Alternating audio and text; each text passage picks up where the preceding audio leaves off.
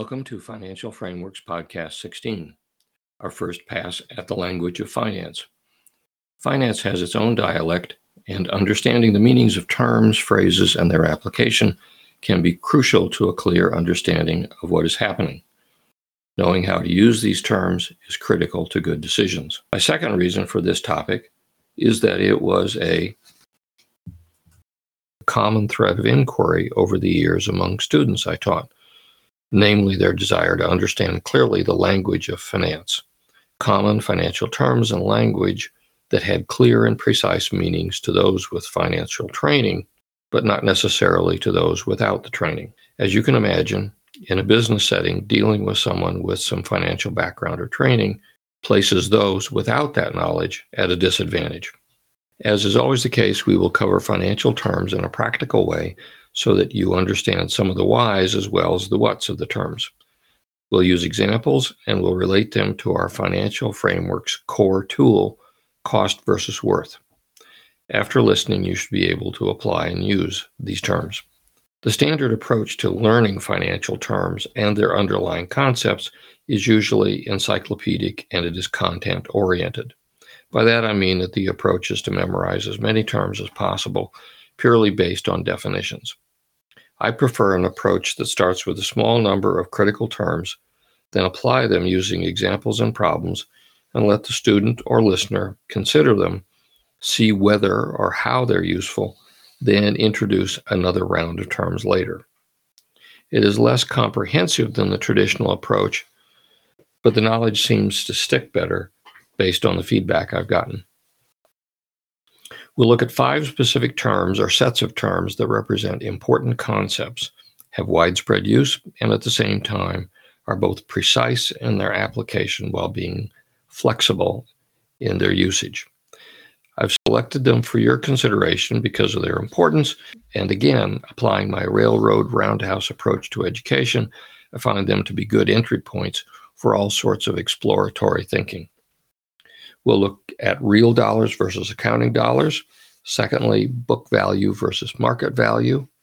Third, direct and indirect cost categories.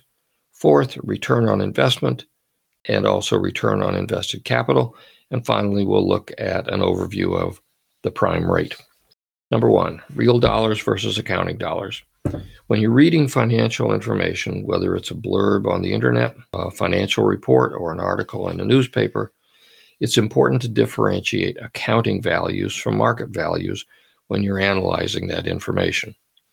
Accounting values are those calculated according to rules and regulations, often from FASB, the Financial Accounting Standards Board, FASB, or by the IRS, as in depreciation rules, or other legal regulations, while market values are based on current data, book value, which is usually the cost, or some real dollar valuation. I'll use two examples to illustrate why you need to sort the wheat from the chaff here. Example one. Recently, Berkshire Hathaway reported their second quarter earnings for 2022. Several sources reported that Berkshire Hathaway had net earnings of negative $43 billion for the second quarter of this year. That is the number that appears on the net earnings line as reported to the Securities and Exchange Commission. So if you dissect the consolidated earnings statement, you would see operating revenues of $76 billion, operating expenses of $65 billion for an operating income of $11 billion. You would also see a line stating that investment and derivative contract losses were reported at $67 billion. Reading footnotes 4 through 6, you understand that almost all of the 67 billion is a change in the market value of securities held by Berkshire Hathaway that have not been sold. This loss occurred during the second quarter of 2022 when the market went down significantly.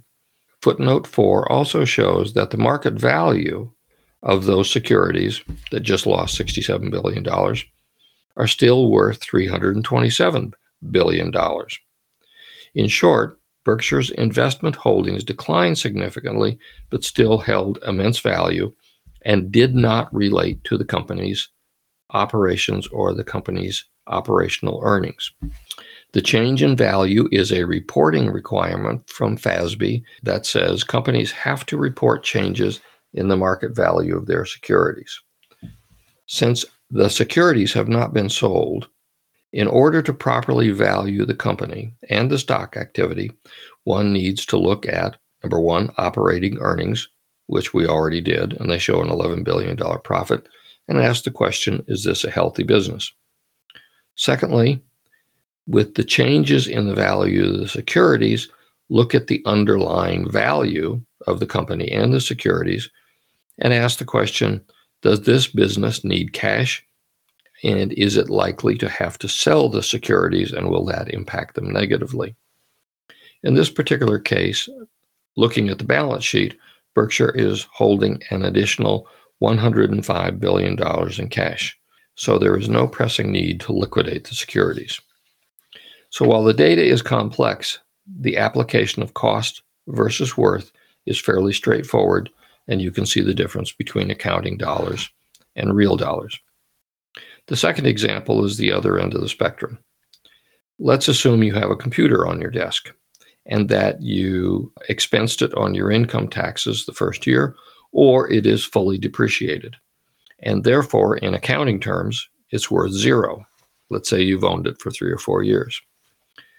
If you wanted to sell it, you might get something for it as used equipment, or in use value terms, it's worth what you can avoid spending to replace it because you're still using it and you're happy with it. So it is of value to you, even though in accounting terms the value is zero. The example is simple, but you get the point. The second set of terms I think you will find useful are book value versus market value. The simplest way to think about book value is that it is what you paid for something, or in corporate business terms, the net asset value in the case of a machine or other asset is the cost, what the company paid for it, less any depreciation. In the case of reading a financial statement for a company, you're not looking at a thing, you're looking at a whole company. It will be all of the assets minus all of the liabilities, net asset value. You can find that definition in uh, Investopedia. It's a simple concept that is a standard way for communicating a dollar value for something net of any change. It's not perfect, it is an approximate value, as the previous example of the computer on your desk shows, but it's also reasonable to assume that a piece of equipment experiences wear and tear. Newer models are better, have more features, so the equipment is losing value as it ages. So you apply depreciation. On the other hand, market value is just what it sounds like. What will somebody pay for an asset? What they will pay for it can be assessed, or it can be appraised, or it can be a tax assessment. So it may be calculated, but it is a it's a real dollar value that will show up in a check. If we're looking at a whole company, let's take General Electric for example. It's the number of shares outstanding times the stock price. So as of today, General Electric has 1.087 billion shares outstanding. The stock price at the close of business on Friday was $77.72. So its market value or market capitalization is $84.5 billion as of Friday. So investors looking at GE look at that as the market value. As you've seen with these two sets of concepts, the reason that these terms are useful is that they carry concepts that can be applied in all sorts of situations across all sorts of assets to get at the value of something. And again, we're looking at cost versus worth. Direct and indirect costs is our third set. Costs and measuring them are critical to a business or a family's success and prosperity. A standard method for tracking costs and examining their significance are direct versus indirect costs. If you're part of a large company, indirect costs are the same as fixed costs. For example, let's say you're a shoe company and you need to manufacture a new shoe. You need to build a new manufacturing facility. That cost is fixed. It doesn't change if you make 10,000 shoes or a million shoes. However, if you are a small business, you can use the same logic but it makes more sense to assemble indirect costs like property insurance or office utilities. Anything that doesn't go directly into your product, let's say you're a baker, and the direct costs would be flour, eggs, sugar, the flavorings, the labor that was spent baking. Those are all direct costs that go into the three dozen or 20 dozen rolls that you, the baker, makes, while the insurance cost is spread across a year. It can be allocated after the fact, but it is not a directly applied to the saleable product. Direct costs in a large organization are also called variable costs. And like the bakery elements, they depend on the volume of production or services. That's fairly straightforward. Let's go back to a small business and differentiate again direct versus indirect and why that's important. In my consulting business, I have travel expenses that vary depending on the client I'm seeing. And I also have software costs for the podcasts that I'm producing.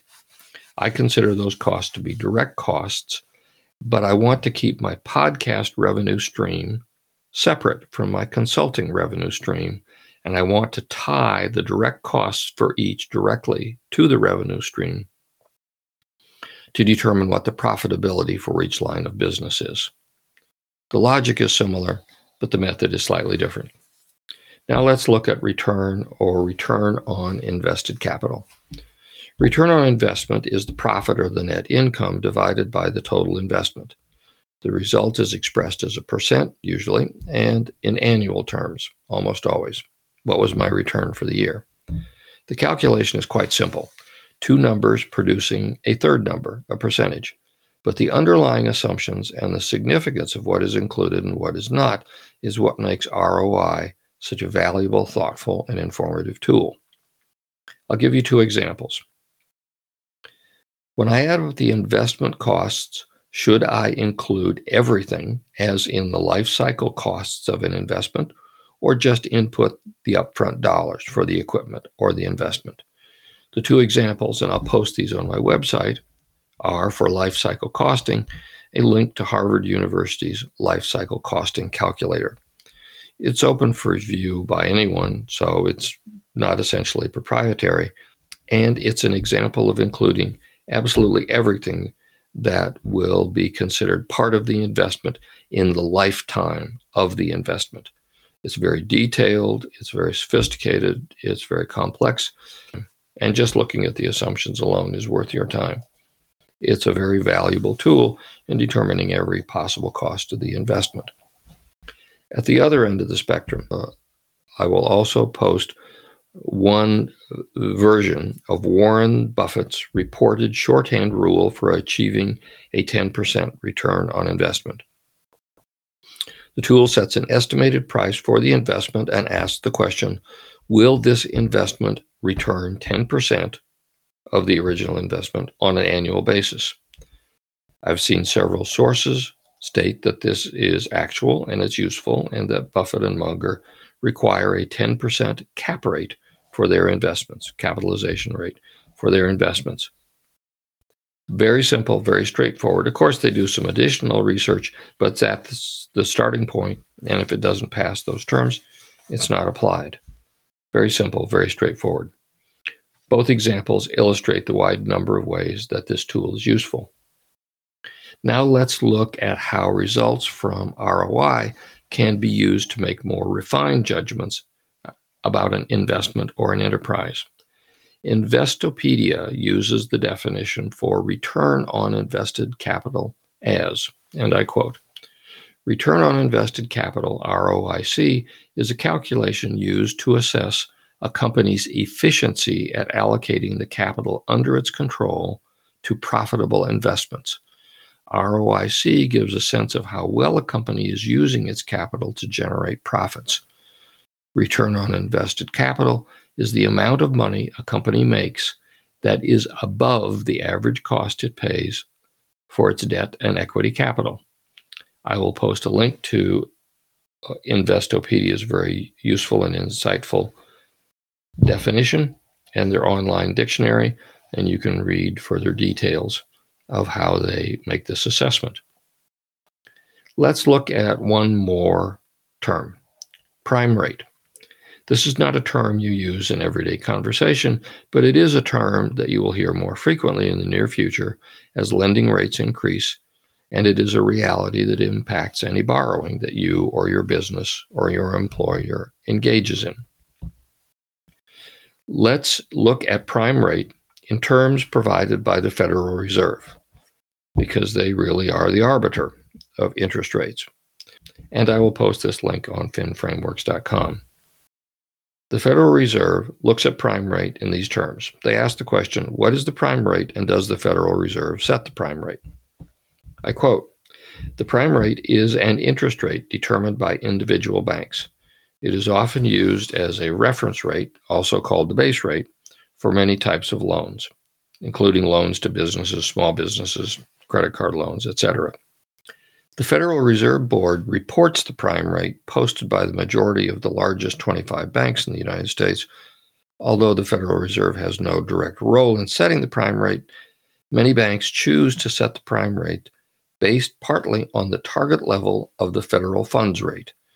The federal funds rate is the rate that banks charge each other for short term loans, often overnight loans, and it is established by the Federal Reserve. End of quote. That is the technical answer. That is the official answer. The short answer to the question is that the prime rate in real terms is the Fed funds rate, again, what banks charge for overnight, which currently is a target of 2.25 to 2.5%. You've been reading about the Federal Reserve raising that rate. So it's at 2.5%. What banks do is they add 3% to the upper number there. And that is the lowest rate that commercial banks will lend money to their best customers. The prime rate today is 5.5% at most banks. It's published daily in the Wall Street Journal. And all other lending rates march upward from that 5.5%. That is the prime rate. Okay, we finished our terms here. Now I will give you a couple of questions problems to consider as you use these materials and to assist you in your financial decision making and your financial thinking. Question one accounting versus real dollar value. It is clear that understanding this is important in reading financial statements, annual reports, quarterly reports, etc., etc. However, can you think of one or two instances where your finances, business or personal, in which you used an accounting value to improve or benefit your finances. Or, in basic terms, you got to keep more money. Conversely, can you think of an instance where an accounting value did not help your financial position? I recommend that you note your answer to these questions. Writing things down is always good. Second question has to do with return on investment. Would you use Buffett's 10% rule to begin an investment candidate search? Let's assume the answer is yes. So the second part of the question is what information will you collect in order to be confident about that projected 10% return rate? The last question is an interest rate question. If you're considering buying a home in the next couple of years, Will understanding how the prime rate works be helpful to you in predicting or projecting or estimating what your mortgage rate will be? If the answer is yes, how so? If the answer to that question is no, why won't it be helpful? Let me also give you a general learning tip. I recommend that you maintain a list of questions. So let's say you're driving down the road or you're sitting waiting at a doctor's office for an appointment and you're thinking about financial matters, but you don't have the time or the means to research the issue at that specific moment. Write it down for later. I keep a three by five notebook for questions that I'm thinking about so that I don't lose them and so that my curiosity is met at some point and my knowledge increases. My final uh, segment of the podcast are resources for your consideration and use, where some of this information came from or was corroborated. The descriptions and links will be posted on the website finframeworks.com. Why have I selected these resources? They're topical, they're easy to use, they're in English, and they're authoritative. All four sources also have other materials for you to use in case you think of additional questions. The first resource is the Merrill Lynch How to Read Financial Reports. I've mentioned it before, and I'll post it again here so that you don't have to go looking for it. It's in, English, it's straightforward, it's neutral and unbiased. Secondly, Investopedia. They have a dictionary of terms. The link I will post is uh, to uh, the terms we use today, but that also takes you to their general dictionary. The third point is an article entitled 60 Business Finance Terms You Should Absolutely Know. The website is Fundera. It's a subset of NerdWallet. They list 60 common terms. About a quarter of them, like liquidity, gross profit, depreciation, are terms that are topical and useful. They're all in one place and they apply them. The last site is the Federal Reserve, the Board of Governors of the Federal Reserve website. Each Federal Reserve District has a website, while this is the governing organization website. The link I will provide takes you to the research section. All pages have a well built search bar and search engine for easy navigation. That's at thefederalreserve.gov. As always, feel free to send me questions. I hope that was helpful to you. Thank you for listening. Financial Frameworks Next podcast will focus on the Consumer Price Index, what it means to you, and how you care about it in a practical way. We look forward to seeing you then. Mike Lehan.